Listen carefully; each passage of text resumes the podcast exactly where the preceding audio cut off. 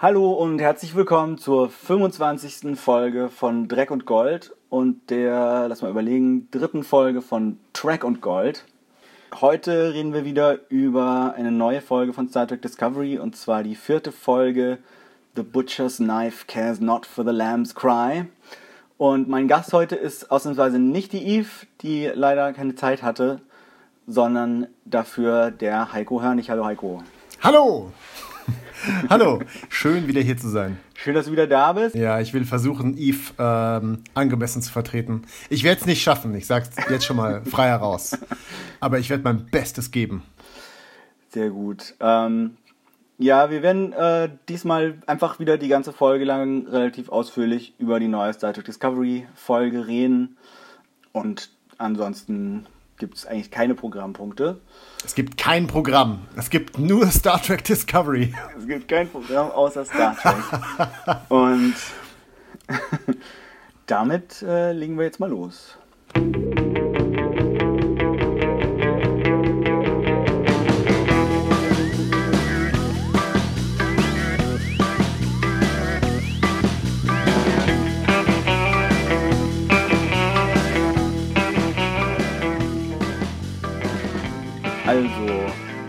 Bevor wir uns irgendwie auf diese Folge stürzen, wollte ich dich noch ja. äh, einfach mal fragen, wie, äh, was für ein Star Trek-Fan du so bist und wie lange schon. Ja, äh, Star Trek, ich bin äh, anders als du und Eve wahrscheinlich kein, äh, und wahrscheinlich anders als die meisten Star Trek-Fans, kein TNG-Fan. Also ich habe, äh, Star Trek war für mich ähm, seit frühester Kindheit eigentlich die äh, Original Series. Also hier mit Kirk und Spock. Mhm. Äh, als es noch äh, damals Raumschiff Enterprise hieß. Äh, das habe ich immer bei meiner Oma geguckt. und äh, von daher, das war wirklich einfach mein Star Trek. Und als TNG dann kam, ähm, hat es mich einfach nicht so gepackt. Ich wollte einfach wieder Kirk und Spock sehen und das waren andere Charaktere. Und natürlich die Filme. Die Filme fand ich auch ganz großartig. Ja. Die habe ich auch äh, sehr, sehr früh alle gesehen. Also zumindest die, die halt schon draußen waren, als man selber noch so zwölf war. Ja. Ähm, also auch die mit Kirk und Spock mochte ich ganz gerne. Äh, ja, die TNG-Filme haben mich auch nie so gepackt. Das sind vielleicht auch nicht die allerbesten äh, Vertreter der TNG-Ära, die Filme. Nicht unbedingt, nee. Also außer vielleicht First Contact. Ja, First Contact habe ich, hab, hab ich relativ spät erst gesehen. Mhm. Aber all das hat so nicht wirklich die Faszination von, von Star Trek, die für mich schon ähm, ja, sehr verwurzelt war mit diesen Charakteren und äh, ja, der erste Star Trek-Film, Star Trek The Movie, war auch einfach großartig. Ich meine, das, das war auch wirklich mindblowing, als ich den zum ersten Mal gesehen habe. Äh, äh, unfassbar langweilig, aber gleichzeitig auch richtig sehr, beeindruckend. Sehr beeindruckend, aber, aber sehr langweilig. Es war beides, es war beides. Und äh, den gucke ich auch immer noch ganz gerne. Khan, Wrath of Khan fand ich damals äh, sehr, sehr gut. Sowieso. Ich war halt immer schon eher so der Star Wars-Fan als mhm. jetzt der Riesen-Trekkie. Ähm, deswegen konnte ich mich auch mit J.J. Abrams äh, Star Trek Reboot am Anfang äh, sehr gut anfreunden. Ich mag den ersten äh, mhm. total gerne. Und das war's. Den zweiten fand ich fürchterlich und den dritten, naja, geht so. Ja. Und hast du von den späteren Star Trek-Serien dann welche ge überhaupt geguckt? Also so Voyager, Deep Space ähm, Nine, Enterprise? Deep Space Nine ganz wenig, da war ich auch eher so ein bisschen eher der Babylon 5 Typ. Das hat sich ja damals auch so immer getrennt. Yeah. Entweder magst du Babylon 5 oder du magst äh, Deep Space Nine. Ich mag beides. Ich mag Babylon 5 ein kleines bisschen lieber, aber, aber Deep Space Nine kam halt zuerst bei mir. Ja. Ich muss auch sagen, bei Babylon 5 bin ich auch relativ schnell ausgestiegen. Äh, das war einfach nicht mehr die Zeit, wo ich gern Fernsehen geguckt okay. habe. Ja, das habe ich auf DVD erst geguckt überhaupt. Also das war, ah, okay. das war schon äh, nach der Fernsehphase quasi. Nach dem großen Hype. Nee, und ansonsten Voyager habe ich am Anfang versucht zu gucken, habe dann gemerkt, oh, es ist einfach wie TNG, bloß noch langweiliger. und äh, Enterprise, ich muss ja wirklich sagen, ich mag sogar, ich mag das, äh, das, das Intro von Enterprise. Ich auch, ich auch.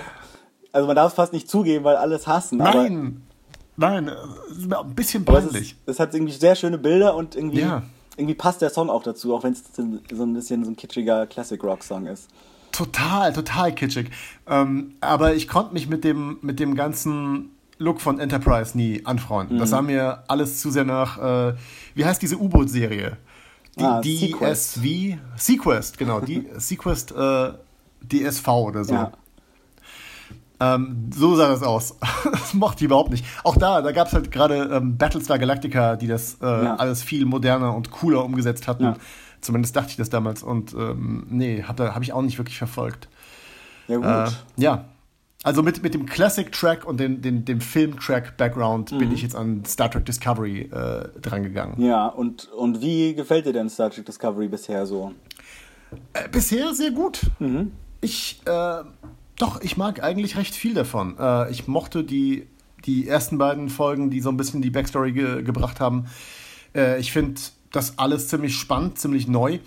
Ähm, es, ist, es knüpft für mich wirklich eigentlich genau an die Star Trek-Teile an, die ich selber mag. Mhm. Und zwar, das sind, das sind halt eher die ein bisschen dramatischeren Filme und die Weltraumschlachten und, ähm, und es, hat, es hat einfach so diesen sehr düsteren Charakter gerade, der mir auch ganz gut gefällt. Ich ja. konnte mich mit dem mit diesem Wohn mit dieser Wohnzimmeratmosphäre von TNG nie so wirklich okay. anfreunden. Das, alle tragen Frottee-Pullover und, und trinken irgendeinen Kakao und reden.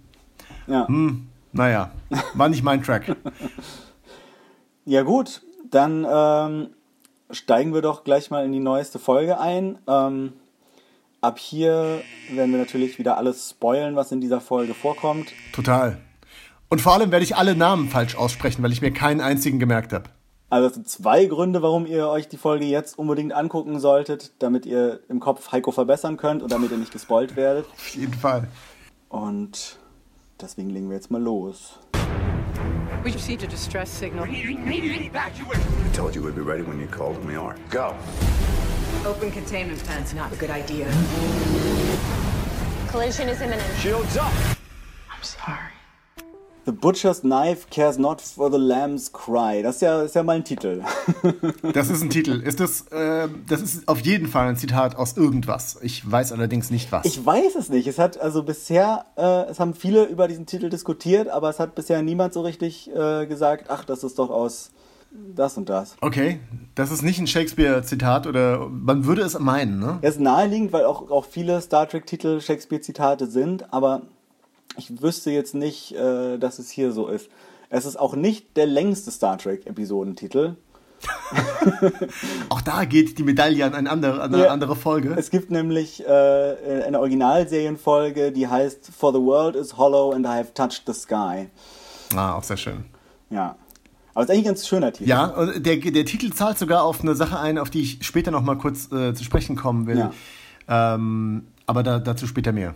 Genau, das, äh, was der ähm, symbolisiert, darauf kommen wir auf jeden Fall noch.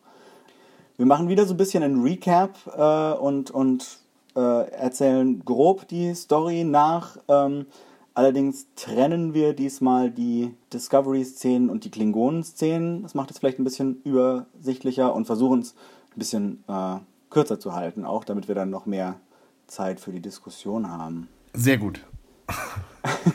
wo, wo beginnen wir? wir? wir?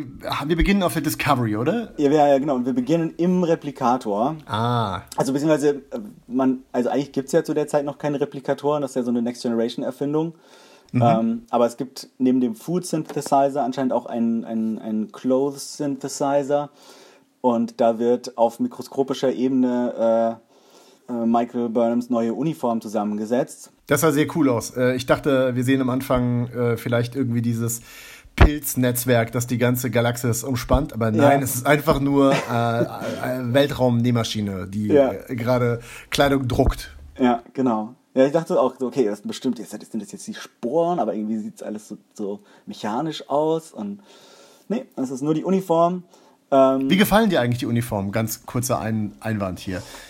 Eigentlich finde ich die ganz stylisch. Ähm, ich habe heute die, die neueste Folge After Track angeguckt. Das ist diese, diese, ähm, diese Talkshow danach. Die Talkshow, die immer danach kommt, beziehungsweise die halt irgendwie einen Tag später bei Netflix hochgeladen wird in Deutschland. Ja. Die manchmal sehr oberflächlich ist, aber manchmal auch irgendwie ganz, ganz interessant. Und da war heute äh, ein Interview mit der Kostümdesignerin und die meinte halt, dass, dass sie diese diese Felder an der Seite der Uniform, wo so ganz viele kleine Starfleet-Symbole sind, dass ja. die irgendwie später hinzugefügt wurde, weil der Sender meinte, irgendwie für, für eine HD-Serie müssen die Uniformen mehr Detail haben. Ich finde die cool. Ich, ich muss sagen, ich. Die finde ich ein bisschen überflüssig. Ja, find ich, ich finde die cool, weil sie nämlich äh, das Ding sind, was eigentlich diese Uniform von den ähm, Enterprise-Uniformen unterscheidet. Also hier diese Captain Archer Enterprise, die hatten ja auch alle irgendwie so, so, so blaue Overalls an. Und das sah, äh, das sah nicht gut aus, fand ich. Das, das hat mich, das war ein bisschen zu weit weg von äh, dem, was ja. wir später gesehen haben. Und ich finde, das ist ein ganz guter Kompromiss. Ja, ich finde diese die Glanzelemente grundsätzlich ganz cool, die sie auch an so an ja. den Schultern und so haben. Also diese, diese Flächen, weiß ich, aber ist ja auch, also ist ja ein winziges Detail. Äh, Detail. Im Großen und Ganzen finde ich die eigentlich ziemlich schick. Sie sehen so ein bisschen, also sie sind so sehr eng anliegend. Wenn man, man genau hinschaut, denkt man sich so, okay, wenn irgendeiner ja. von denen so, so, so 50 Gramm zunehmen würde, dann würde man das sofort sehen. Gut, dass das ja, alles durchtrainierte Schauspieler sind. ja, fast. Fast alle. fast alle. ja, gut, oder, oder ja. im Fall von Doug Jones so dünn sind, dass die Uniform sowieso nicht seinen Körper berührt.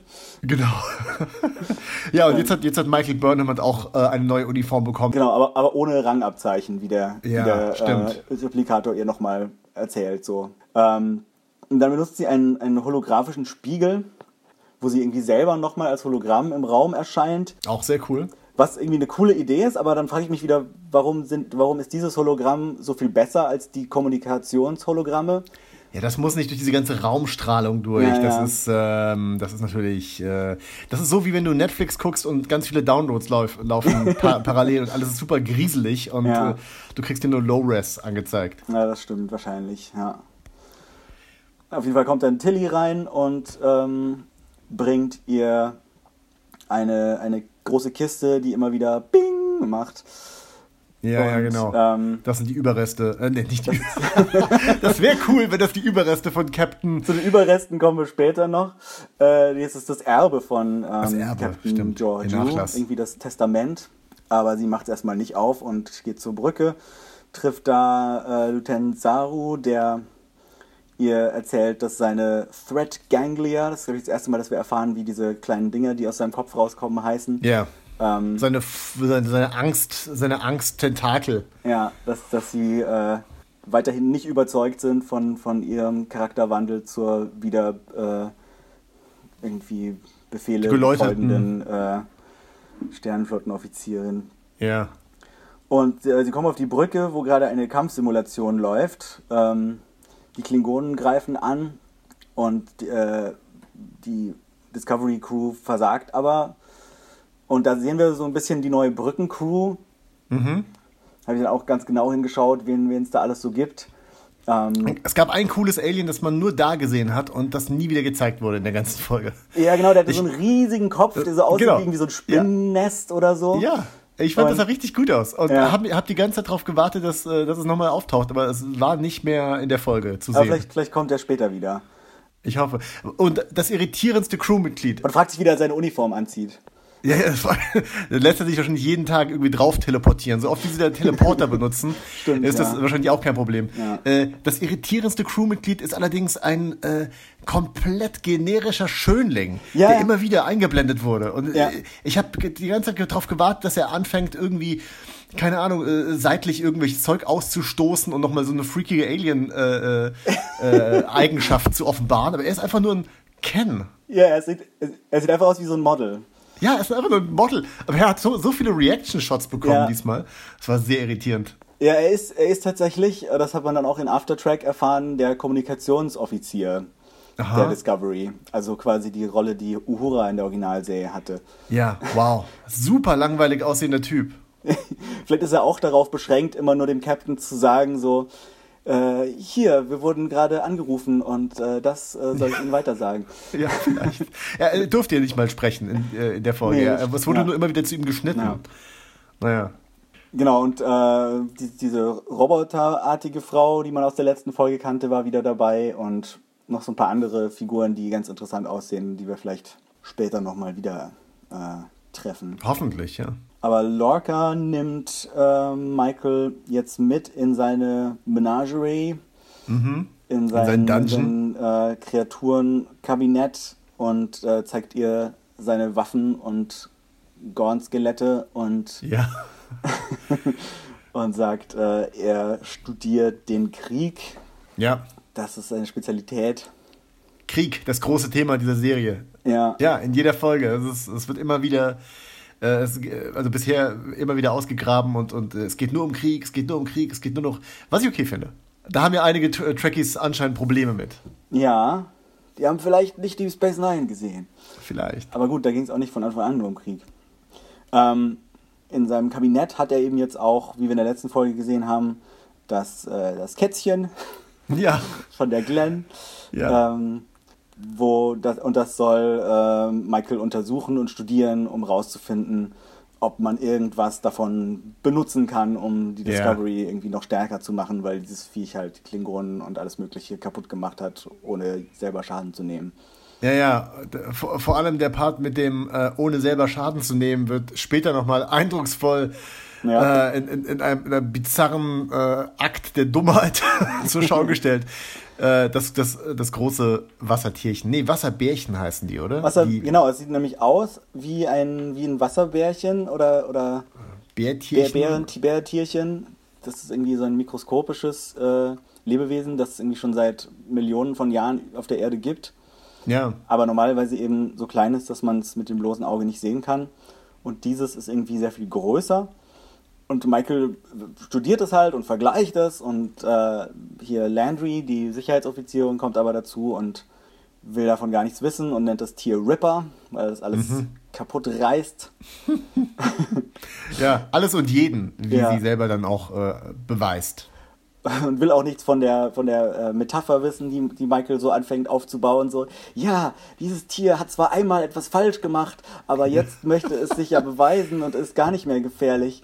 Ja, ähm, jetzt möchte dieses Tier andere Tiere studieren und sich läutern und rehabilitieren und vielleicht der Teil äh, diesen Krieg stoppen. Ja. Äh, ja, es war, es war sehr, äh, sehr dick aufgetragen, aber äh, fand ich immer noch okay.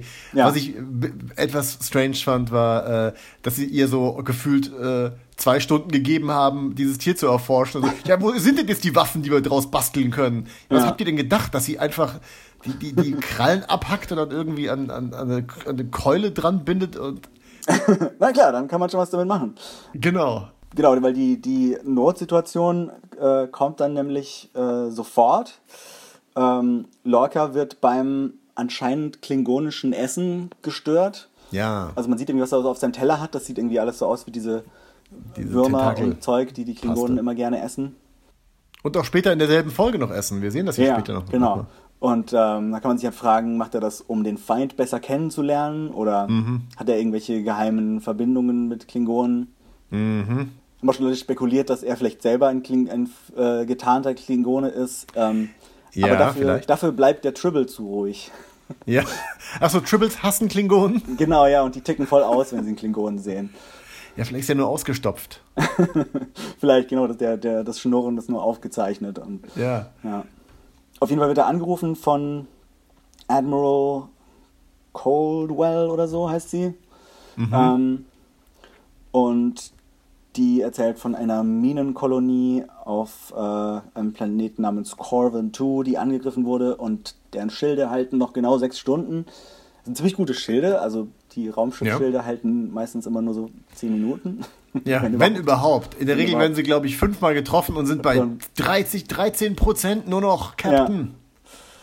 Ja. Ähm, aber gut, das ist eine Station, die ähm, vielleicht, vielleicht haben sie riesige Schildgeneratoren ja. unter der Erde vor allem äh, produziert diese äh, Station irgendwie die Hälfte von allem Dilithium in der Föderation, was so ein Mineral ist, was sie für ihre Antriebe brauchen. Mhm. Das heißt, wenn die Klingonen das einnehmen, dann äh, ist das ein riesiger Kriegsvorteil.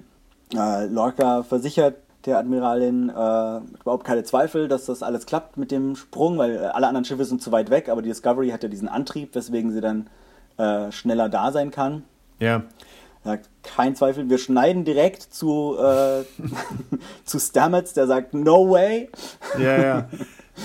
Wie heißt der, wie heißt der, der, der Techniker, der, der Pilzforscher? Paul Stamets. Das ist lustig, weil ähm, es gibt nämlich einen echten Pilzforscher, der Paul Stamets heißt.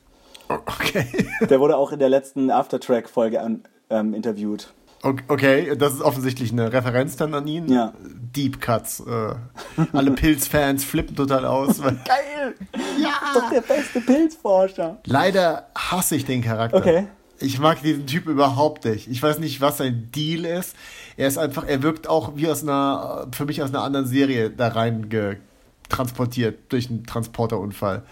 äh, super stranger Typ. Ähm, ich finde ihn bisher auch so ein bisschen abweisend und nicht so sympathisch. Er ist halt so sehr äh, ruppig auf jeden Fall und ähm, ist halt die ganze Zeit eigentlich angepisst, weil ähm, man ihm halt sein, sein Experiment wegnehmen will ja. und er eigentlich gar nicht das für Krieg einsetzen wollte.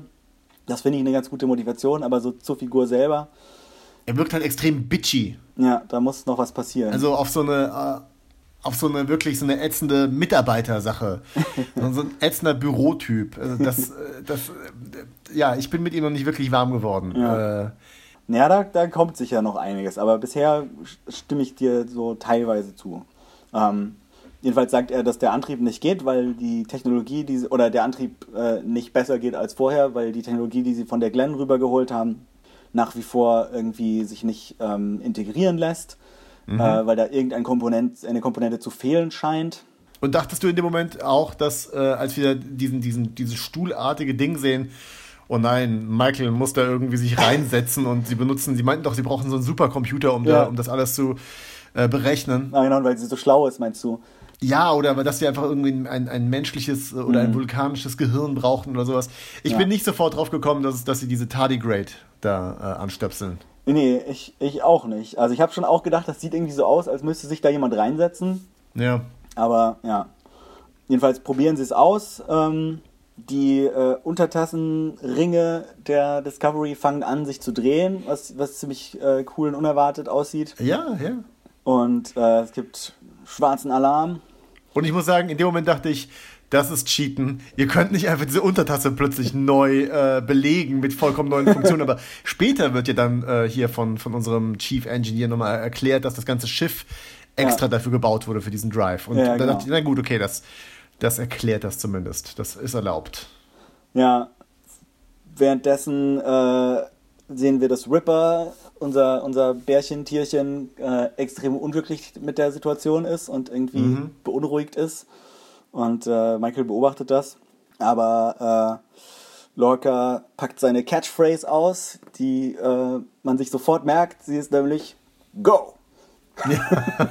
er sagt irgendwie drei, vier Mal diese Episode. Das ist irgendwie so sein. Sein, also sein Make It So. Genau, Picard hat immer Make It So gesagt. Und ähm, er sagt Go, weil er so ein minimalistischer Typ ist. Und sie landen im Orbit von irgendeinem riesigen Stern und werden in die Schwerkraft reingezogen. Ähm, was genau das gleiche ist, was diese Woche auch bei The Orville passiert ist. ja. The Orville. Die, äh, ja, es ist eine bizarre Schwesternserie von, ja. von Star Trek Discovery. Und es ist irgendwie auch gar nicht uninteressant, dass beide parallel laufen. Ähm, äh, ich habe es vorhin dir schon gesagt, ich muss es auch nochmal allen anderen sagen. Ich habe auch The Orville weitergeschaut und war absolut perplex davon, dass in der fünften Episode ein, einfach ein Witz äh, wieder vorkommt, der schon in der vierten Episode drin war. Wenn, mhm. wenn Mercer hier zu äh, seiner Pseudo-Klingonin sagt, äh, hier, wie heißt die, Alara? Ja. Alana? Uh, can you open this jar of pickles for me, weil, er die, die große, schwere Tür nicht aufkriegt und sie reißt die Tür dann äh, mit einer Hand auf und Genau dasselbe war in Folge 4, genau dasselbe kommt nochmal in Folge 5 vor und ich glaube, sie haben es einfach nicht gemerkt. Aber vielleicht ist das deine Catchphrase. Ich habe auch überlegt, ob das eine Art jetzt so eine Art Running Gag sein soll, aber da, so war es gar nicht aufgebaut. Das wirkte ja. einfach nur wie, sie haben es vergessen. Das ist, ja. so, das ist bezeichnend für The Orville. Es wirkt auch so, als ob sie vergessen haben, dass all diese Geschichten halt schon bei Star Trek 15.000 Mal gemacht wurden. Ja, ja. Und sie vergessen die Witze, was so ziemlich das größte Verbrechen ist, was du als Pseudo-Comedy-Serie machen kannst. Dafür haben sie Charlize Theron. Ja, das war ganz gut. ähm, und Jonathan Frakes als Regisseur, der irgendwie später in dieser Staffel auch nochmal eine Star Trek Discovery-Folge machen wird. Oh, okay. Oh Gott. Der Aha. hat plötzlich wieder richtig viel zu tun als Regisseur. Ja, okay. Naja, und auf jeden Fall schafft es die Discovery nicht in die Sonne zu stürzen. Das, äh, das ja. kriegen sie ja noch äh, gerade so hin. Kriegen sie gerade so hin. Ähm, äh, dabei äh, haut sich Stamets aber ganz schön die Nase an mhm. und muss zum Schiffsarzt, den wir jetzt zum ersten Mal kennenlernen. Mhm. Der heißt Dr. Kalber, wird gespielt von äh, Wilson Cruz, den man eventuell aus My So-Called Life kennt. Er kam mir bekannt vor, ich konnte es nicht zuordnen. Nee, ähm, von dem kriegen wir nicht so viel mit bisher. Ja.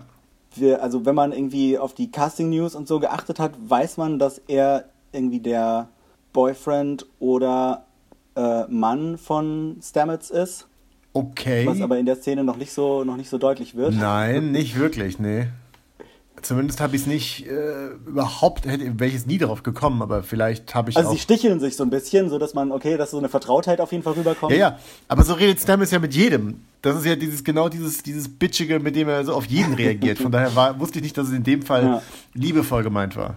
Naja, auf jeden Fall kommt dann äh, Lorca, Stamets droht zu kündigen, ähm, aber Lorca manipuliert ihn so ein bisschen, dass er sagt so, ja, willst du hier weggehen und äh, ähm, in Vergessenheit geraten oder willst du, dass dein Name in einer Reihe genannt wird mit den Wright-Brüdern, mit Elon Musk und Zephram Cochrane?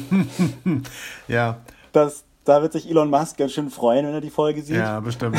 Hat mich so ein bisschen rausgeholt. Aber. Ja, das ist ja, so, okay. Ist auch eine Star Trek-Sache, glaube ich, oder? Das ja, normalerweise ist es immer so, dass sie so zwei Leute nennen, irgendwie aus der Vergangenheit, mhm. die man kennt, und dann noch so einen dazu und erfinden. Dann Glück, Glücks, Block, Block, der Erfinder genau. von Zockblock. ja, in diesem Fall kannte man alle drei schon, weil Zephram Cochrane ja aus Star Trek als der Erfinder der, des Warp-Antriebs bekannt ist. Ah. Ähm, und dann war Elon Musk fast der, der rausfällt, weil der hat zwar so ein paar Sachen erfunden, die ganz cool sind, aber bisher Bis jetzt. vielleicht doch noch, doch noch nicht so einen Namen für sich gemacht, ah. dass man ihn in diese Reihe setzt. Aber wer weiß, was der noch erfindet. Ja, ja. Oder vielleicht äh, wollte Jason Isaacs auch nur einen kostenlosen Tesla, wie er auch Vermutlich. in der Track-Folge äh, erzählt hat. Und um, äh, also nachdem er es damit ein bisschen manipuliert hat, manipuliert Lorca auch noch die ganze Crew, indem er die Audioaufnahme von, von der äh, Minenkolonie über, das, über die Freisprechanlage im ganzen Schiff abspielt. Mhm. Und äh, man irgendwie hört, wie die kleinen Kinder vor Angst schreien und dann sind alle ausreichend, äh, ausreichend motiviert. Ja. Vor allem Commander Landry, die jetzt bei Michael auftaucht und sagt so, so, hast jetzt lang genug geforscht. Ich glaube, es waren schon drei Stunden oder so, du hast immer noch nicht rausgefunden. Ja, genau. Ich bin schon zweimal hier auf und ab gelaufen. Du hast immer noch keine Superwaffe erfunden. Was ist los mit dir, Frau? Also die einzige Lösung kann nur sein, äh, dieses Wasserbällchen sofort hier rauszulassen und äh, ja. Äh, einfach zuzugucken, wie es mich komplett zu Pampe haut. Und ja. komplett sinnlos mit dem Blaster, äh, sorry, Entschuldigung, Phaser drauf zu, zu schießen.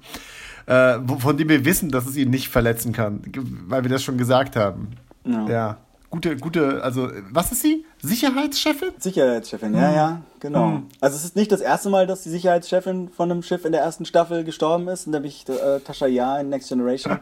hat das gleiche Schicksal ereilt. Ja, aber nicht, nicht so selbstverschuldet. Aber nicht oder? so aus Dummheit. Ich ja. muss trotzdem sagen, das hat mich schockiert. Ich dachte, sie, äh, sie, sie tun sie mit derselben Technologie zusammenflicken, mit der hier äh, Stamets gerade seine Nase wieder korrigiert bekommen hat, sein, sein ja. Nose-Job. Überraschend fand ich es auf jeden Fall auch und auch ein bisschen schade, weil ich eigentlich die Schauspielerin ganz gerne mag. Noch so äh, aus Battlestar Galactica Zeiten. Stimmt, daher, ja, genau. Aber die Figur war bisher jetzt nicht so spannend und ja. deswegen ist es dann auch nicht so schade drum. Und, äh, und das ist ganz cool, dass wir, dass wir im Endeffekt gesagt bekommen, äh, jeder von den Leuten, die, wir, die ihr ja. gerade kennengelernt habt, kann jeden Moment sterben. Genau, nochmal daran erinnert, so, wir haben nicht nur in der Pilotfolge Michelle Yeoh ja. äh, dran glauben lassen, sondern wir schrecken auch nicht davor zurück, immer weitere Crewmitglieder und wichtige ja. Besatzungsmitglieder es gibt keine Red Shirts umzubringen. auf der Crew. Ja. Alle sind, oder alle sind oder Red alle Shirts. Sind Red Shirts. Ja. Wobei sie ja tatsächlich auch ein, ein kupferfarbenes Dings anhat, also mm. quasi Red Shirt. Okay. Jedenfalls kann der Doktor sie nicht retten und ähm, Lorca sagt äh, zu ähm, Stamets, er soll sicher gehen, dass sie nicht umsonst gestorben ist. Locker hat nichts gelernt. Ja. Währenddessen ähm, hat äh, Michael das Monster ja wieder eingefangen, dadurch, dass sie das Licht aufgedreht hat, weil äh, Ripper genau wie Lorca allergisch auf Licht reagiert, ja. sozusagen. Das ist übrigens auch eine Sache, äh, bei der ich äh, einfach wieder vergessen hatte, dass, dass Lorca diesen Nachteil hat, weil ja ich weiß nicht, ob es nur mir so geht, aber auch in der ersten Szene, als er da äh, eingeführt wird und meint, entschuldigen Sie, dass das Licht hier so dunkel ist. Nein, ja. es ist nicht dunkel. Ich habe nicht, hab nicht das Gefühl, dass du irgendwie lichtscheu äh, bist, weil du läufst hier wie alle anderen auch rum. Machen die das oder ja und es ist, ist, ist vor allem auch überall auf dem Schiff nicht so besonders Nein, hell. genau, also, es ist überall Im Vergleich mit The Orville ist es, ist es alles dunkel. Ja, genau. Und äh, ich weiß nicht, ob das aus dramatischen Gründen ist oder, oder ob, ob sie wirklich, ob der Captain da einfach gesagt hat, übrigens, äh, macht mal alle eure Monitore so auf 30 Prozent, ja. es ist mir zu, zu grell. Vielleicht beides. Ja. Vielleicht einfach eine Sonnenbrille aufziehen, Lorca. Vielleicht einfach das. Ja, ja genau, das wäre vielleicht eine Lösung. Ähm, jedenfalls holt ähm, Michael Saru zu sich und bemerkt, dass seine Ganglien nicht auf Ripper reagieren, mhm. was bedeutet, dass Ripper kein Raubtier sein kann, sondern eigentlich äh, von seiner Natur aus friedlich ist, außer wenn man ihn bedroht. Ja. Und ähm, Saru haut wieder ab. Äh, Tilly kommt dazu, bringt äh, einen Kanister Sporen, also den natürlich äh, Michael bestellt hat, und damit füttern sie ähm, das ja. Kätzchen. Und wir, wir, wir erfahren jetzt auch so langsam, was die Verbindung zwischen dem, dem großen Kätzchen und, dem, und den Sporen ist und warum es vielleicht auf der, auf der Glen ja. aufgetaucht ist. Ähm, genau, also ähm, die Theorie wird halt aufgestellt, dass äh, Ripper halt sozusagen der Navigator der Glen war und ähm, an diese Geräte angeschlossen ist und dadurch, dass es irgendwie durch diese Sporen navigieren kann, ähm, konnte es dann halt auch durch den, durchs All navigieren mhm. und ist dann irgendwann geflohen. Ge geflohen. Ähm, was sie nicht wirklich rausfinden bisher ist, wo das Tier ursprünglich herkam. Ja. Und ich finde auch so diese ganze Sporensache immer noch ziemlich verwirrend. Ich fand es äh, jetzt mittlerweile verstehe ich zumindest, nachdem wir jetzt auch mal gezeigt bekommen haben, wie diese Sporenreise aussieht, dass sie wirklich halt einfach ja. aus dem Nichts da auftauchen, ähm, verstehe ich es ein bisschen besser. Ich muss immer noch ja. sagen, es ist, es ist interessant als Konzept. Ähm, ja. Ich verstehe nicht so genau, es passt für mich auch nicht so richtig gut zu Star Trek, wo wir schon den Warp-Antrieb haben und Schiffe einfach aus dem Nichts plötzlich irgendwo anders Lichtjahre entfernt auftauchen können. Ich verstehe, dass das eine, eine bessere Art des Reisens ist, aber sie wirkt ja. nicht so viel spektakulärer als die sehr, sehr spektakuläre Art, die sie schon haben und die jedes Volk hat. Also sie, ja. sie, sie wirkt trotzdem sehr spezifisch und nicht in jedem Fall. Ähm, also vielleicht hat man es einfach noch nicht gemerkt, können sie wirklich überall auftauchen in der gesamten Galaxie, so von 0 auf 100? Ja, es, genau, es geht, es geht halt, also so wie es, wie es dargestellt wird, vergeht halt quasi keine Zeit auf der Reise, weil bei, bei sonst war es ja immer so, oh, ja. ihr seid das einzige Schiff im Sektor und seid zwölf Stunden entfernt ja. und müsst jetzt die Kolonie retten und in diesem Fall ist halt so, hier am anderen Ende äh, der Galaxie ist gerade jemand in Gefahr, zack, wir sind ja, da. Ja, das ist toll, das aber es ist halt, halt wirklich eher so eine Art... Äh, dadurch, dass man die Entfernung eh nicht wirklich begreifen kann als Zuschauer, ja. haut es einen nicht so um, wie, da, wie sie vielleicht gedacht haben. Ähm, es ist ein cooler Effekt und äh, ja, und das ist natürlich immer noch extrem strange, dass das alles über so Sporengeflechte passieren soll. Ja. Ähm, ja. Hatten, ich, doch schon. Ich mag allerdings die, die Idee, dass du dieses Tier quälen musst, dass du im Endeffekt die Autobatterie an den Nippeln von diesem Wasserbärchen anschließen musst, um, das, um dieses Schiff überhaupt starten zu können. Äh, es ist genau. ziemlich ja. abartig. Ja, weil sie lassen äh, das Tier zwar kurz in dem, äh, in dem Pilzwald, den wir in der letzten Folge schon gesehen haben, frei, wo es so ein bisschen durch die äh, Sporen hoppelt ja. und mit den mit den Pilzen irgendwie kommuniziert. Mhm. Was sagt es? Ich esse euch gleich, weil ich euch esse.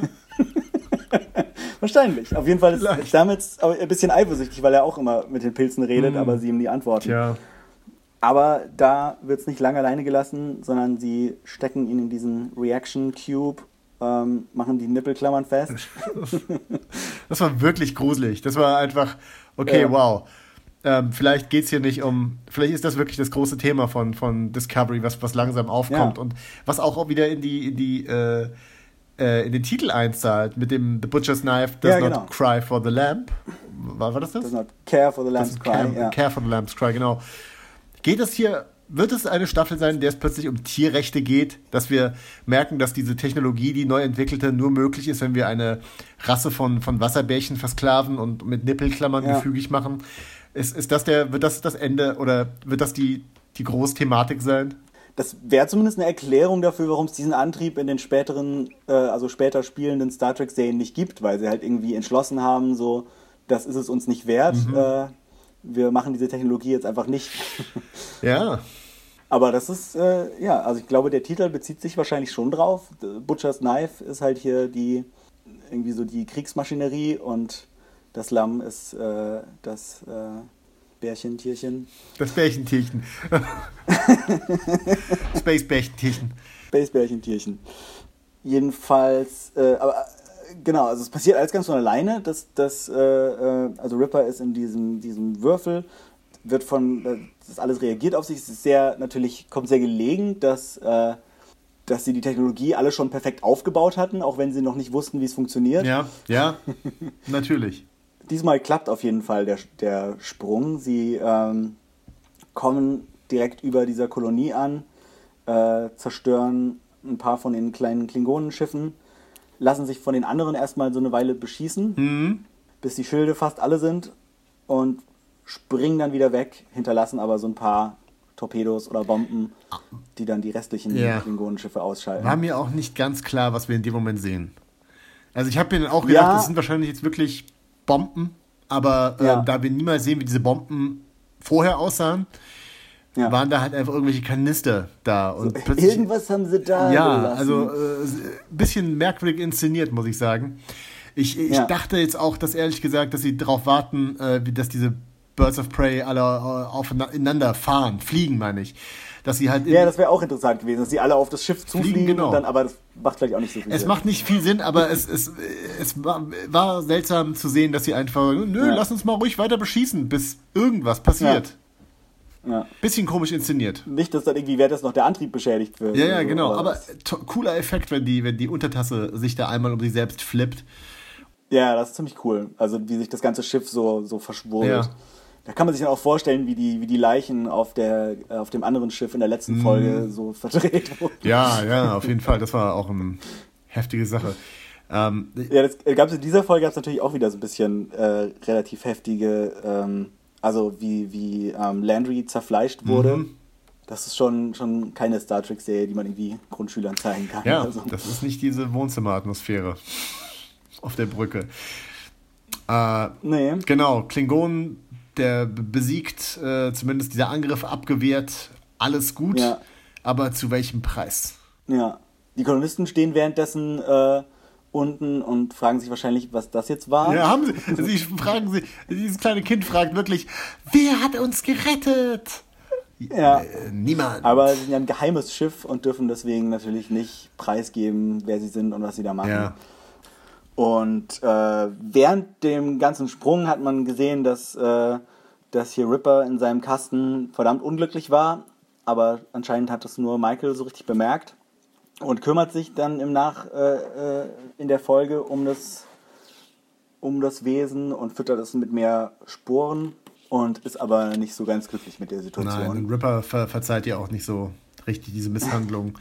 Vermutlich, weil er ja. auch schon spürt, dass diese Nippelklammern ab jetzt regelmäßig angebracht werden. Ja, es gibt ja vielleicht auch einen Grund, warum er äh, auf der Glen aus dieser Kammer ausgebrochen mm. ist und angefangen hat, das Schiff zu demolieren. Yep. Und äh, zurück im Quartier ähm, kriegt Michael jede Menge Lob von Tilly, die sagt, so, jetzt, äh, du warst vorher berüchtigt dafür und jetzt wirst du berüchtigt für was Positives. Will sie aber nicht so ganz hören. Lässt sich jetzt aber überzeugen, äh, endlich mal diese piepsende Kiste aufzumachen ja. und sich die Abschiedsnachricht von Giorgio anzuhören. Warum piepst diese Kiste eigentlich durchgehend? Was für eine Idee ist das? Ist das äh, einfach. Die piepst so lange, bis du sie aufmachst. Genau. Nimm das, nimm das Paket jetzt endlich an. Ja. Weiß nicht genau, ob es da praktischen Grund für gibt, ja. aber. Ja, und es gab da eine ganz herzzerreißende Szene mit dem Hologramm von Captain Giorgio, die ja. ihr nochmal versichert hat, dass sie wie eine Tochter für sie ist und dass sie ganz stolz auf sie ist. Und tja, das ist wohl schon ein bisschen ein bisschen früher aufgenommen worden. So yeah, nicht wirklich in ihren letzten so. Tagen, sondern vielleicht schon ja. ein bisschen weiter vorne äh, ja. in der Beziehung. Genau. Ja, und sie sagt auch nochmal so, ja, du bist jetzt bestimmt äh, selber Captain und hast dein eigenes Schiff. Ähm, und äh, endet aber mit dem Satz, äh, take good care of those in your care. Mhm. Ähm, also kümmere dich um die, für die du verantwortlich bist. Und das bezieht Michael in dem Moment wahrscheinlich auf Ripper. Ja. Denke ich mal. Ich muss sagen, Captain Jojo hat, glaube ich, eine sehr, sehr schlechte Menschenkenntnis gehabt.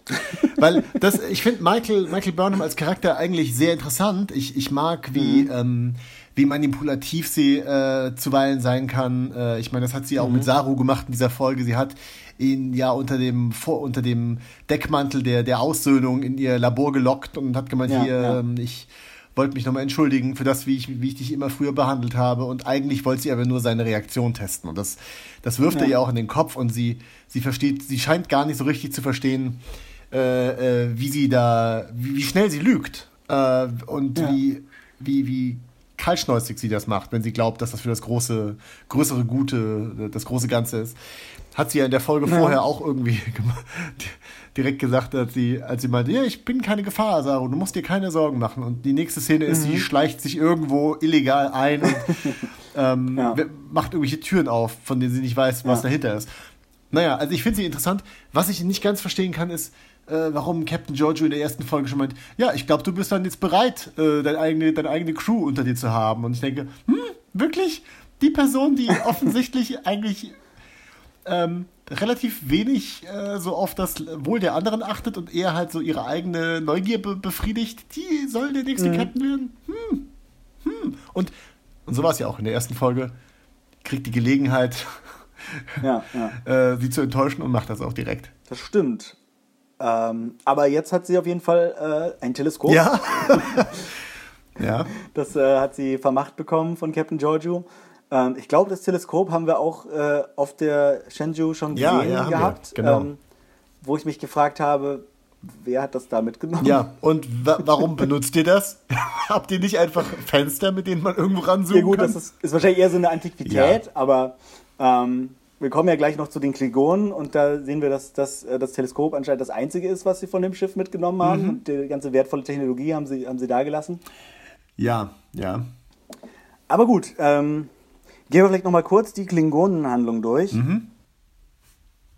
Äh, wir kehren relativ am Anfang der Folge ähm, auf das äh, Klingonenschiff von Tekuvma zurück, das äh, sechs Monate später immer noch gestrandet an der gleichen Stelle liegt. Ähm, sie haben keine Energie und kein Essen mehr und haben aus diesem Grund auch äh, Captain Georgios Leiche gegessen. ich weiß nicht, ob sie wirklich einfach so hungrig waren oder ob es das eher so aus rituellen Gründen. Also sie waren offensichtlich sehr hungrig, ja. aber ja. dennoch bisschen von beiden. Das fand ich schon, also da, da musste ich schon schlucken. Ja. Das ist schon sowas, was man, ja, was man, womit man in der Star Trek-Serie nicht rechnet. Dass so, dass so die Klingonen aus deren Perspektive du ja auch so ein Stück weit die Geschichte erlebst, aber ja. sagen, ja, übrigens äh, haben wir ja hier Captain Giorgio aufgegessen. Mhm. Ähm, ich habe noch spekuliert, da ihre Leiche auf dem Klingonenschiff geblieben ist, ob das bedeutet, dass sie vielleicht äh, doch irgendwie wieder zum Leben erweckt wird, mhm. aber das äh, auch da scheint jetzt relativ unwahrscheinlich. Ich glaube, das haben einige äh, vermutet und äh, vielleicht es, sollte das auch noch nochmal so ein sehr, sehr deutlicher Wink mit dem Zaunfall sein, so, äh, nein, ja. nur weil ihr glaubt, dass Michael Yeoh ein großer Star ist, heißt das nicht, dass wir sie nicht ja. einfach in der zweiten Folge töten. So wie wir einfach genau. jeden töten können und, und aufessen lassen. Und die bleiben dann auch ja, tot. Die werden gegessen. Alle. Ja. Jedenfalls kommt ein äh, einer der anderen äh, Klingonen von einem der anderen Häuser an, nämlich Cole, den wir in der ersten Folge auch schon mal gesehen hatten und äh, kniet vor, vor Vok und Lorel, den beiden äh, mehr oder weniger Anführer, also dem, dem, dem, ähm, na, dem Albino und irgendwie. Ähm, und der Frau. Und der Frau, ne, die, die irgendwie auch zu Tukufmas Familie gehört. Mhm.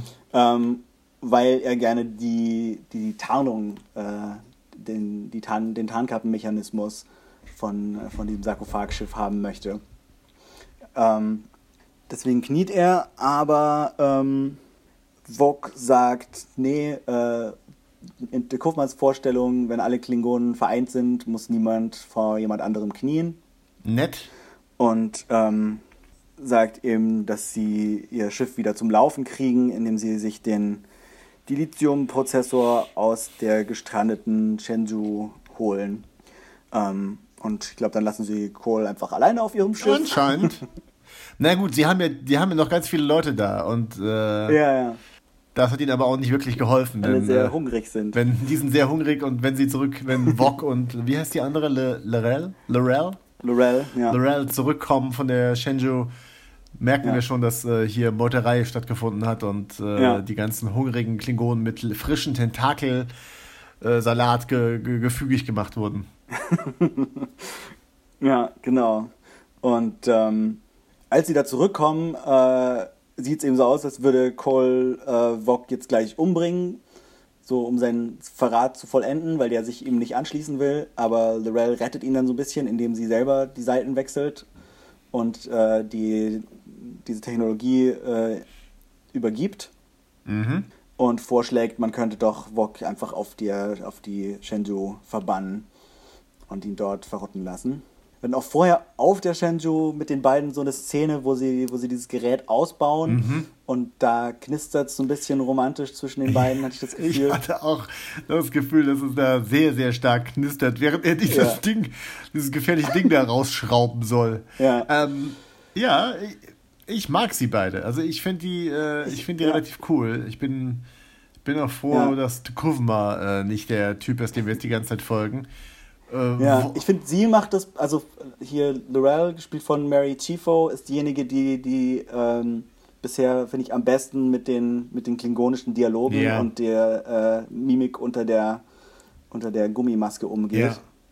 Da kommt irgendwie schon so ein bisschen äh, was rüber. Sie erzählt auch so ein bisschen, dass sie aus einer ähm, aus einem Haus kommt, das äh, irgendwie bekannt dafür ist, dass sie äh, lügen und betrügen. Ja, ja. was man in dieser Folge dann eben auch merkt, weil sie ähm, am Schluss zu dem äh, einsamen Wok auf der verlassenen Chenju, der zu, zum toten Tekufma betet, kommt und ihn rettet und ihm vorschlägt, dass er doch mit ihr mitkommt und sie ähm, ihn zu den Matriarchen von ihrem Haus bringt, die ähm, irgendwie besonders weise sind und ihm einen Weg zeigen könnten, den, den Krieg zu beenden zu gewinnen. Ja, und die ihm, die ihm generell, glaube ich, Dinge zeigen können, die er sich nicht mehr vorstellen kann. Was ja, schon genau. sehr, sehr äh, ominös, mysteriös äh, klingt. Und ging es dir ja. da auch so wie, wie mir, das äh, hast du auch in demselben Moment gedacht, hm, werden sie ihn vielleicht, haben, haben diese Matriarchen einen, einen Weg, ihn zu verändern, weil äh, er fragt ja, was muss ich dafür opfern? Und sie sagt, alles. Ja. Und das, was wir mittlerweile ja. von, von Wok äh, und seinem Kult und Kuzmas Kult ja wissen ist, sie wollen ja Klingonen, sollen Klingonen bleiben. Äh, ja. äh, das predigen sie ja, also die, die klingonische Art darf nicht sterben ja. und darf nicht verwässert werden. Vielleicht muss Wok wirklich das Klingonische ähm, opfern. Ja. Und Vielleicht muss er sich Haare wachsen lassen. Ja, ja. ich habe in dem Moment auch wirklich gedacht, okay, ist das, ist das der Punkt, wo Discovery wirklich versucht, jetzt doch an den Look der Klingonen von früher anzuknüpfen? Und wird, ja. ähm, wird eher einer Veränderung unterzogen, die ihn menschlicher oder weniger klingonisch aussehen lässt. Ja. Äh, um warum das, auch immer. Ja, das haben sie eigentlich schon in einer Enterprise-Doppelfolge erklärt, warum die äh, Klingonen der Originalserie ja, ja. anders aussehen als in den anderen Serien. Also Aber das, das, das ist ein bisschen doppelt geboppelt, wenn sie jetzt nochmal ja. eine neue Erklärung erfinden. Aber das, das schließt ja eigentlich schon wirklich die Folge ab. Ähm, ja. äh, weil mein, mein, mein, mein großer Punkt mit, mit Discovery ist. Also erstmal, äh, lass mich dich fragen, wie hat dir denn die Folge gefallen insgesamt? Eigentlich ziemlich gut. Ich würde sogar, würde sogar sagen, dass das m, bisher meine Lieblingsfolge war. Mhm. Ähm, ich finde, so langsam kriegt man so ein gutes Gefühl dafür, wie das mit dieser Crew auf der Discovery funktioniert. Ja. In der Folge haben zum ersten Mal auch die Klingonen für mich so ein bisschen funktioniert, dass mich das mich dann doch interessiert hat, was die so machen und über was die sich ja. so unterhalten und wer die sind. Ähm, und ich finde es halt schön, dass man so ein bisschen Star Trek typisch eine große moralische Kiste aufmacht mit dieser unterdrückten Kreatur, mhm. die, ähm, die man ausnutzen muss für, äh, für, die, für, die, für die Sache, für den Krieg. Und ähm, klar so ein paar äh, Punkte, wo sich's reibt und wo man irgendwie Sachen noch nicht so ganz versteht, die man vielleicht schon verstehen sollte, haben wir ja jetzt irgendwie auch aufgezählt, ja. aber ähm, im Großen und Ganzen hat es mir eigentlich richtig gut gefallen. Ich mochte die Folge, ich mochte die Folge auch. Ähm, ich, ich fand die ganz gut. Äh, ich glaube, ich mochte die, die davor ein bisschen lieber, äh, mhm. aber äh, insgesamt trotzdem interessant, gute Folge. Ich mag die Crew mittlerweile. Es gibt einfach noch nicht wirklich eine Figur, die man sehr, sehr sympathisch findet. Was vielleicht nicht unbedingt notwendig ist. Also ich finde Michael ja. äh, finde ich interessant. Ich finde Captain Locker interessant. Ähm, ja, Tilly finde ich relativ sympathisch. Ja, Tilly ist mir momentan. Tilly wirkt für mich, als ob sie aus irgendeinem American Pie-Film da äh, rüber oder aus einem College-Film, äh, aus einer College-Komödie, ja. aus den frühen 2000ern. Genau so wirkt sie. Also bei Tilly ist so ein bisschen, verträgt sie das Make-up nicht oder was ist los mit ihrem Gesicht? Weil äh, es gab eine Szene, wo sie einen Teil ihres, ähm, äh, wahrscheinlich äh, ihres Akne-Ausschlags dann geblurrt haben am, am Mund. Und ich okay. dachte, das ist so strange, das reicht nicht einfach nur einen Teil zu blurren, Leute. Nicht nur in einer Einstellung. Also hat. Naja, also das, das, das, das stört mich jetzt nicht so, dass sie irgendwelche äh, Hautprobleme hat oder so. Ja, ja, aber es wirkt, äh, nein, nein, aber das wirkt einfach, sie wirkt für mich dadurch noch mehr wie ein Teenager ja. und sie verhält sich halt auch wie ein Teenager so ein bisschen, wo du echt denkst, okay, du bist frisch von der Akademie vielleicht hierher versetzt worden. Mhm. Ja, ist ja auch. Naja, ja, und das gibt mir halt so momentan so ein bisschen den, den äh, College-Film. Äh, Charakter bei ihr. Ist, äh, ich finde sie okay, mhm. also, aber ich würde es auch nicht sagen, oh, ich freue mich auf die Tilly-Folge, wo es nur um Tilly geht und ob sie gelernt hat für die Prüfung und von wem sie abschreiben ja. muss. Ja. Ähm, aber, aber ja, ich meine, Saru ist noch eigentlich, ich glaube, Saru ist mein Lieblingscharakter. Ich finde ihn äh, ja. äh, wirklich Der ist cool. schon ziemlich cool. Und er hat so einen C3PO-Vibe, so ein bisschen. Ja. Ähm, mag ich ganz gerne.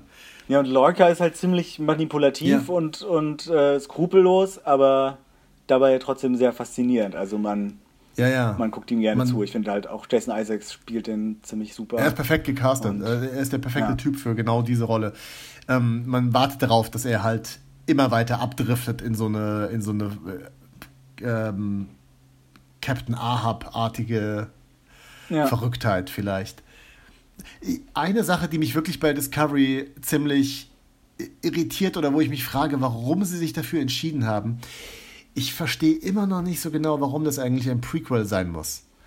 Ich meine, sie haben so viele Sachen hm. und das, ich bin ja wirklich nicht der größte Trekkie, aber ich weiß halt auch, dass diese ganzen äh, Hologramme eigentlich von der Timeline keinen Sinn machen, dass der, ähm, wie heißt, wie, wie heißt das Gerät, mit dem sie ihren äh, ihre Uniform gemacht hat und das, der Replikator, also, genau. Replikator, ähm, ja. All das, das macht nicht so wirklich Sinn. Okay, ihr wollt das halt drin haben und das sieht ja auch cool aus. Und das gehört auch wahrscheinlich in so eine ja. moderne Version von Star Trek rein. Aber warum hat man nicht daraus einfach eine Serie machen können, die so ein paar Jahre nach, weiß ich nicht, Voyager spielt? Dann hättest du all diese Probleme nicht. Ähm, und, bis, und die andere Sache ja. ist, die, ist die Sache mit, dem, mit diesem Pilzdrive. Äh, dass, dass auch da eigentlich jedem klar sein muss, ja, und am Ende der Serie oder am Ende der Staffel oder wann auch immer, wird dieses Ding halt zerstört. Oder jemand muss damit in die Sonne fliegen, mhm. weil äh, der einfach später keine Rolle mehr spielt in der Timeline. Oder die, die Discovery verschwindet ja, ins Pilz-Universum. Ja. Ähm, äh, keine Ahnung, aber sie wird auf jeden Fall nicht, es wird nicht gut ausgehen mit, mit ihrer Technologie. All das wäre ein bisschen spannender gewesen, wenn es mhm. einfach wenn die Timeline in die Zukunft äh, versetzt worden wäre und man. Also ich, ich sehe momentan nicht genau, was der, Vor was der Vorteil das, davon ist, dass es ein Prequel ist. Ich glaube, ein Vorteil ist halt, dass, äh, dass man halt nicht auf diese ganzen anderen Sachen, die schon passiert sind, Bezug nehmen muss. Dass man nicht irgendwie bei jeder, äh, bei jedem Problem, ja. das in der Serie auftaucht, sagt, Moment, aber genau dieses Problem mhm. haben sie doch in der siebten Staffel von Voyager schon so und so gelöst. Und ähm, warum benutzen sie jetzt nicht schon wieder mhm. diese Lösung und so, dass man halt ähm, so ein Stück von der ganzen äh, Continuity-Bagage äh, so ähm, ja. abwerfen kann. Und es ist halt äh, irgendwie eine Möglichkeit zu sagen, wir äh, nehmen halt die äh, Klingonen her, die irgendwie halt so die ikonischen Star Trek-Gegner sind und können sie wirklich mal als Gegner benutzen, weil so in der in der Zukunft ist die äh, Föderation ja, ja. mit denen verbündet und man weiß irgendwie schon, was bei denen Hätte man so in der Zukunft ja auch machen können. Ja. Man hätte ja einfach sagen können, das bricht wieder auseinander, weil dieser Fanatiker kommt und äh, die Klingonen ja. wieder auf den. Hätte auch so ein bisschen mehr Sinn gemacht. Also für mich jetzt als, als nicht-Hardcore-Fan, dass halt ja. ein Typ kommt und meint, hey Klingonen, ihr seid alle total verweichlicht. Wir müssen uns wieder zurückbesinnen auf, auf die, die wir früher mal waren und, ähm, und all diese ganzen diplomatischen Beziehungen abbrechen. Aber naja, keine Ahnung. Vielleicht haben sie ja noch einen Megatwist. Vielleicht wollten sie aber auch einfach hier äh, Spocks Vater unbedingt drin haben. Ja, ja, es tauchen ja noch ein paar mehr Figuren auf. Ähm, also mindestens noch okay. Spocks Mutter. Oh, juhu. Und äh, Harry Mudd. Ähm, da kommen schon noch ein paar äh, Bezüge auf die Originalserie in den nächsten Folgen auf uns zu. Meinst du, sie, bringen, sie bringen äh, Spock und Kirk? Das glaube ich nicht. Ähm, also Spock kommt ja tatsächlich im Discovery-Roman mhm. vor. Ähm, ja, ganz interessant, weil es irgendwie so die erste Begegnung seit vielen Jahren zwischen Michael Burnham und, und, und Spock ist, die sich halt irgendwie dann, äh, die halt so unterschiedliche Beziehungen zu, zu ihrem Vater bzw. Adoptivvater mhm. haben und zusammenarbeiten müssen. Und das ist eigentlich eine ganz coole Geschichte. Ähm, aber ich glaube, in der Serie weiß ich nicht. Also bestimmt nicht mehr diese Staffel auf jeden Fall. Irgendwann später vielleicht, wenn sie merken, oh, ja. wir müssen irgendwas tun, damit noch mehr Leute CBS All ah, Access abonnieren. Ich wünschte, sie würden, ich wünschte, sie würden diese, diese Anthologien-Idee eigentlich machen, die, die äh, hier ähm, Brian Fuller ja. äh, ursprünglich gepitcht hatte. Ja. Ja, genau, das war die, die ursprüngliche Idee war halt, die erste Staffel ist irgendwie dieser Klingonenkrieg und dann springt man, weiß ich nicht, 70 Jahre weiter in der Zeit und erklärt, erzählt eine andere Geschichte und dann springt man nochmal 50 Jahre weiter und das wäre cool gewesen, ja. Vielleicht geht das auch. Ja, vielleicht ist das auch die Sache mit dem, vielleicht erklärt das auch das Problem mit dem, mit dem Pilzdrive, dass äh, dieses Ding halt einfach, dass die Discovery verschwindet und 70 Jahre in der Zukunft auftaucht.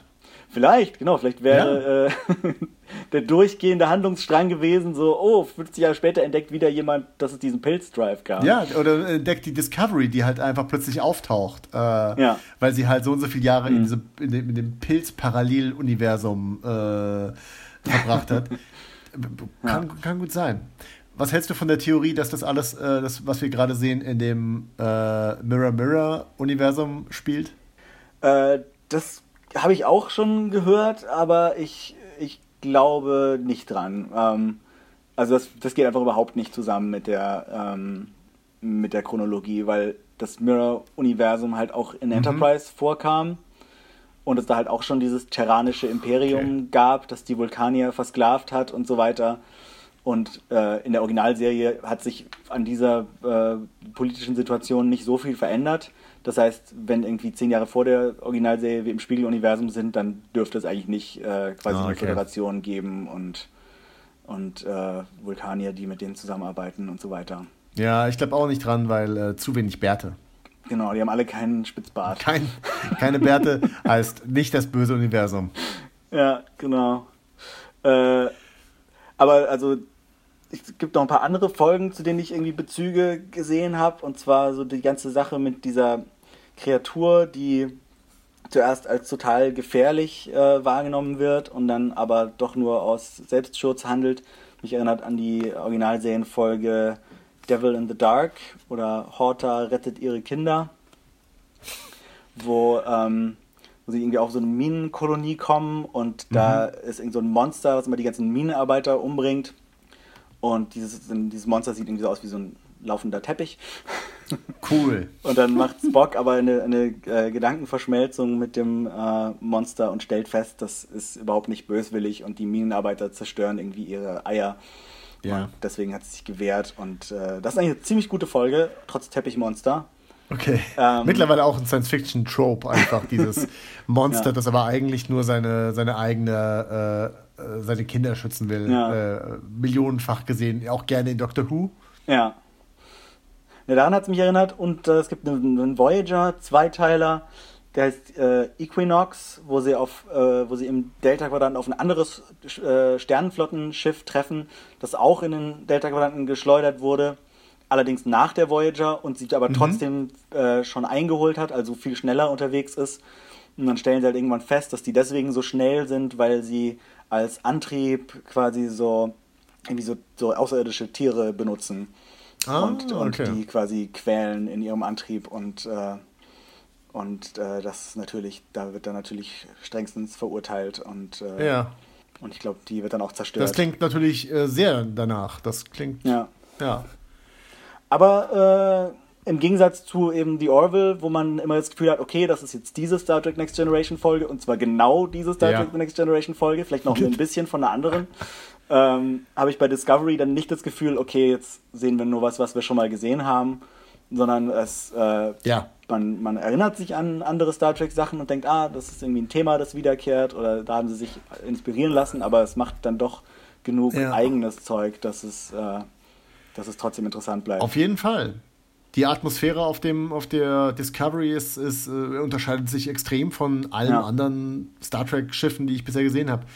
Wird ja auch ganz klar, wenn mit der Sicherheitschefin, die hier kurz bevor sie zerfleischt wird, nochmal klar macht, äh, wie mhm. es hier läuft auf dem Schiff. Wenn Lorca halt dir sagt, mach das, dann erwartet er halt, ja. dass du das machst. Und ähm, ja, da gibt es wohl nicht viel mit Protest oder mit äh, mit dem Captain mal verhandeln oder den Captain irgendwie überzeugen von irgendwas, sondern der hat sich da halt seine, seine Monster zusammengesucht ja. und äh, die haben zu funktionieren. Ich, ich tippe natürlich darauf, dass Lorca irgendwann, äh, dass das Michael Burnham in, die, in, eine, in eine ähnliche äh, Situation kommt wie in der ersten Folge und sie eigentlich wieder Meuter, eine Meuterei anzünden muss und so, ja. Vielleicht hilft ihr Saru diesmal. Ja, ja, genau. Und so ist es diesmal, äh, ist es diesmal vielleicht gerechtfertigter. Ja. Das würde Sinn machen. Das würde Sinn machen. Das ist ja auch schon eine Vorhersage, äh, was ganz ja. gut dazu passt, dass wir nämlich eine, eine Twitter-Frage bekommen haben. Genau. Von Ed Piri Paints, die, Fra die äh, uns schreibt, ähm, äh, was glaubt ihr, wie die Season enden wird? Any predictions? Haben wir ja schon mal eine gehabt. We weißt du, wie viele wie viel, äh, Folgen es geben soll? Äh, 15. Bist du da? 15? Mhm. Okay, und wir sind bei Folge 4. Ja, genau. Ähm, ich glaube, dass die Season wirklich damit endet, dass die Discovery in diese, dass die Discovery verschwindet vom Schlachtfeld sozusagen. Okay. Ich glaube, dass, dass die Discovery zusammen mit Wok äh, verschwimmen, verschwinden wird. Und ähm, ja, wie es dann weitergeht, weiß ich nicht. Aber ich glaube, damit endet diese, diese Sache. Ich glaube, der Klingonenkrieg könnte damit so ein bisschen auch dann zu Ende sein, dass halt dieser Anführer fort ist. Ja. Und dass, äh, und dass die Discovery fort ist, das geheime Superschlachtschiff. Ja, es wurde ja schon angedeutet, dass der, also dass nicht die gesamte Serie, nicht alle Staffeln lang ähm, es um diesen Klingonenkrieg gehen wird, sondern dass der vor allem in der ersten Staffel da ist. Mhm. Ähm, aber die Serie wird danach natürlich trotzdem noch Discovery heißen. Das heißt, ich könnte mir halt vorstellen, dass das Ende der ersten Staffel dann auch das Ende von Captain Lorca ist. Ja. Also, dass äh, vielleicht sogar Michael ihn als Captain ersetzt auf der Discovery und mhm. das irgendwie schafft, den Klingonenkrieg zu, zu beenden. Mhm.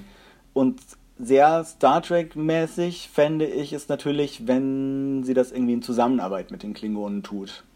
Also yeah. wenn vielleicht Lorel und Vog oder zumindest einer von beiden doch einsieht, dass das Frieden mit der Föderation die bessere Lösung ist als, äh, mhm. als irgendwie gegenseitige Vernichtung. Ja, ich bin gespannt. Ich bin gespannt auf Michaels, ähm, auf, auf Michaels Character Arc momentan scheint es ja doch in die Richtung zu gehen, dass sie halt äh, im Endeffekt lernen muss, äh, was so ein bisschen Verantwortung für die anderen ja. bedeutet. Und ähm, aber so, so richtig Verantwortung, ja, es ist, äh, ich bin gespannt, in welche Richtung sie noch gehen wird. Auf jeden Fall. Fällt dir sonst noch irgendwas äh, ein, was du zur Folge sagen möchtest oder zur Serie? Mm, ich glaube, wir haben es relativ ich, ich muss noch sagen, genau, ich finde, ich mag die Klingonen. Ich mag die, ich mag sogar das Design der neuen Klingonen. Okay. Ähm, äh, ich finde ihre seltsamen langen Alienköpfe ganz gut, auch wenn die Masken natürlich extrem viel von der Mimik äh, der Schauspieler vergraben und ja. sie offensichtlich alle irgendwie mit ihren Pro Prosthetic-Zähnen äh, da zu kämpfen haben. Äh, ich mag das, den Look trotzdem. Ich mag sogar ihre äh, Weltraum- äh, Suits, die sie da halt anhaben und die in ihre äh, Dracula-Rüstung sich wieder einfalten lässt. Die finde ich auch ziemlich cool eigentlich. Also es sieht zwar so aus, als dürfte man nicht zusammenrempeln, weil das, weil das Nein. schwere Verletzungen nach sich zieht, aber. Auf jeden Fall. äh, insgesamt, äh, äh, nee, aber insgesamt mag ich sie, ich finde, die sehen cool aus. Äh, und sie, sie, sind, sie machen die Klingonen für mich interessanter als äh, das, was vorher da war. Ja. Ich bin kein Fan der, des, des Looks oder von, von irgendwas von den Klingonen gewesen. okay. Ja. Gut, dann ähm, könnt ihr uns ja auch noch sagen, äh, wie ihr die neuen Klingonen findet oder was eure äh, Vorhersagen für das Ende der Staffel sind. Und zwar könnt genau. ihr das äh, gerne auf unserer Facebook-Seite Dreck und Gold oder ähm, in den Kommentaren bei Soundcloud oder bei Twitter. Ich heiße da Adrian vom. Also ich heiße der Graf X.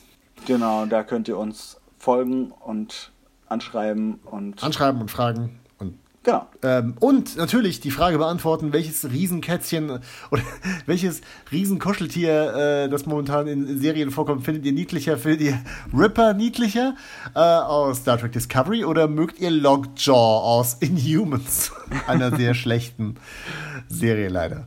Ähm, aber Lockjaw ist niedlich. Ein riesiger, teleportierender äh, Hund. Ja, also den mag ich in den Comics gerne. Ähm, da ich die Serie noch nicht gesehen habe, würde ich jetzt erstmal für Ripper stimmen, aber ja. ähm, auf jeden Fall Stimmt hat ab. Eve hat, hat das äh, auf Twitter geschrieben, dass sie das gerne wissen wollte. Ja. Und äh, Eve hat auch eine kleine äh, Sprachnachricht hinterlassen, äh, die ich jetzt einfach als Ende der Folge benutze. Hallo lieber Adrian, hallo liebe Trekkies und Goldies. Ich kann heute leider nicht dabei sein, weil ich auf der Buchmesse in Frankfurt den dritten Frankfurter Comic-Satellit vorbereite. Aber ich möchte trotzdem eine kleine Sache zu der neuesten Folge Star Trek Discovery sagen, die da lautet, Hey Kitty Kitty. Oder besser, Kätzchen. Kätzchen. Und wir sagen Tschüss. Ah, bevor wir Tschüss sagen, sollten wir vielleicht noch sagen, dass wir äh, jetzt auf, am, am Wochenende ähm, auf der Buchmesse sind. Stimmt, ja. Da ist nämlich Eve auch und deswegen ist sie nicht hier. Ähm genau. Und zwar ist der dritte, der dritte äh, Comic-Satellit, der äh, mittlerweile wieder stattfindet. Äh, diesmal zum ersten Mal auf, der, auf dem Gelände der Buchmesse. Und zwar, weißt du die Halle? Äh, Halle 4.1 Stand A76. Genau, da könnt ihr uns und Eve nämlich äh, ähm, am Wochenende treffen, äh, am Stand der Comic Solidarity, ja. wo wir alle Sachen signieren werden und es gibt da Veranstaltungen, es gibt Lesungen. Workshops, Lesungen, es gibt jede Menge cooles Zeug.